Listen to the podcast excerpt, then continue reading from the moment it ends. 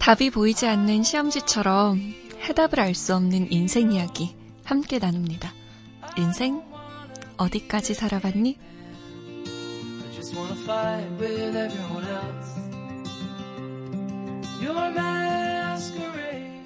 이분은요, 답이 보이지 않는 시험지를 가지고도 한 편의 시를 완성할 것 같아요. 김현 시인 모셨어요. 안녕하세요. 안녕하세요. 반갑습니다. 답이 안 보일 때, 네. 시험 칠 때 어떻게 했어요? 찍었어요? 아니면 뭐 열심히 풀었나요? 찍었습니다. 몇 번으로 찍었어요? 저는 골고루 찍는 편이었어요. 아, 뭐, 보통은 한 번으로 쭉 찍어야 된다고 네네네네. 하는데 저는 약간 이 답안지에 이렇게 모양이 찍히잖아요. 이렇게 네네. 그 일렬보다는 뭔가 아, 그 답안지 모양을 보고 네. 좀 구성을 하셨군요. 네 저는 그렇게 구성을 좀 했습니다. 저는 3, 4번 바, 이렇게 번갈아 가면서 찍었는데 꼭 4번일 때 3번 찍고 3번일 아 때 맞아요. 그럴 때 있죠. 진짜.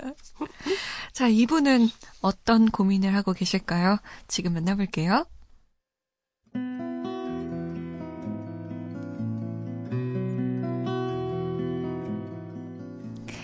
저는 39살, 7남매 중 막내입니다. 누님, 형님들과 나이 차가 꽤 나는데요. 첫 조카가 28살로 결혼하고 싶은 여자가 있다고 해요. 그래서 저희 아버지, 즉 조카의 할아버지께 조카가 할아버지, 제가 결혼하고 싶은 사람이 있는데요. 인사드리러 오려고요. 할아버지는 언제가 좋으세요? 말씀드렸더니 저희 아버지께서 화를 내시며 내 눈에 흙이 들어가도 어 손자가 먼저 장가가는 꼴은 못 본다 하시는 겁니다. 워낙 나이가 많으시고 옛날 분이라 다들 어떻게 얘기는 못하고 절 처량하게 보는데요. 하지만 저는 지금 만나고 있는 사람도 없을 뿐더러 늦게 늦게 장가를 가고 싶습니다. 그러나 몇 달 전부터 몸이 조금 편찮으신 아버지는 자주 내 죽기 전 소원이 막둥이 자식 한 번 안아보는 거다. 협박 아닌 협박을 하시는데 어, 저로선 그게 너무 힘드네요. 저도 나름대로 소개팅이니 선이니 들어오는 대로 나가고 있긴 한데 딱히 이 사람과 결혼하고 싶다는 느낌 받지 못했습니다. 그러나 제가 민기적거리기엔 조카 눈치가 너무 보이는데요. 도대체 가장 현명한 선택은 무엇일까요?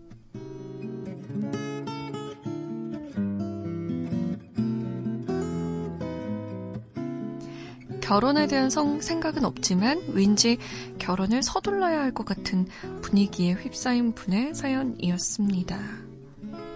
이 분위기라는 게 참 무서워요. 맞아요. 무서워요. 그쵸. 음, 김현 시인도 이런 느낌 받아본 적 있으세요? 결혼과 관련해? 저는 없었던 것 같아요. 음. 이게 약간 시인이 되고 가장 효과적인 게 아니 효과적이 효 뭐랄까 어 뭔가 득이 되고 있다라고 생각한 네. 게 어, 뭔가 오랫동안 뭘 하지 않아도 시를 쓰느라 저런다. 아, 그런 면제부 아닌 아. 면제부를 받을 수가 있어요. 좋다. 쟤는 글과 뭐 어. 시와 뭐 이런 게 있어가지고. 씨름하고 있다. 예, 예, 예. 그럴 때가 아니다. 그럼요. 그럴 때가 너무 있어서. 좋은데요? 응, 좋아요. 시인 등단을 해야 되나? 근데 이분은 네. 어, 이 집안에서 너무 그쵸? 어, 난감하실 것 같은데. 네. 근데 저는 난감해 하지 않으셨으면 좋겠어요. 음. 음, 아주 그냥 단도직입적으로 그냥 살던 대로 사시면 좋겠다. 아, 아버지께? 음, 그러니까 이 주인공이 이 네. 사연을 주신 분이 음, 어쨌든 본인은 늦게 늦게 이렇게 누군가를 만나고 싶고 아직은 결혼에 대한 크게 생각이 없고 네, 협박이나 뭐 이런 걸로 인해서 본인의 삶을 다른 방향으로 만들어갈 것까지는 아닌 것 같다 라는 음. 생각이 들어요. 네.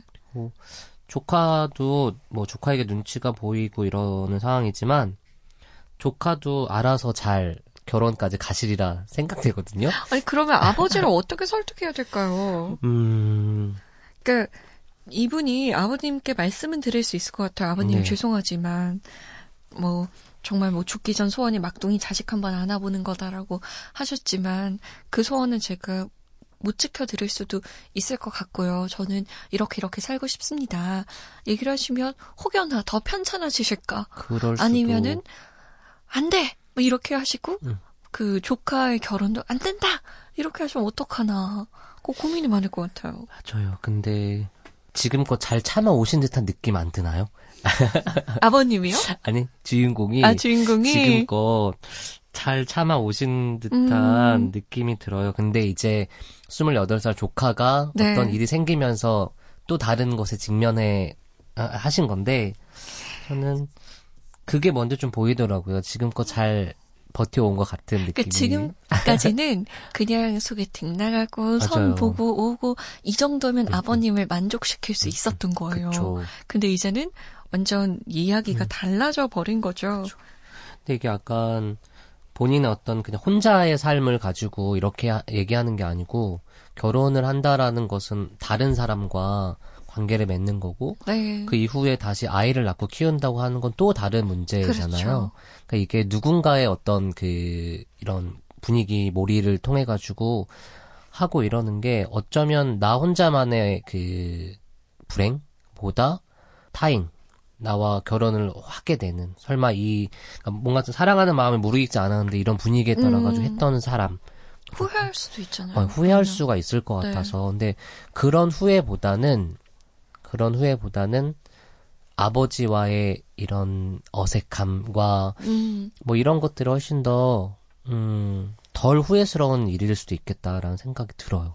그래서 저는, 단판을 지으셔야겠어요. 네, 단판을, 그쵸? 음, 짓고, 근데, 어, 이게 너무 부담스러운 게 조카도 막 이렇게 바라보고 있고, 온 가족이 빨리 제 결혼해라. 이런 거면, 어, 등단을? 하시는 게 열심히 본- 지금부터 준비를 하셔서 어떤 면제부를 얻을 있- 있을 만한 그런 방법을 얘기해 드릴 순 음. 없고 음.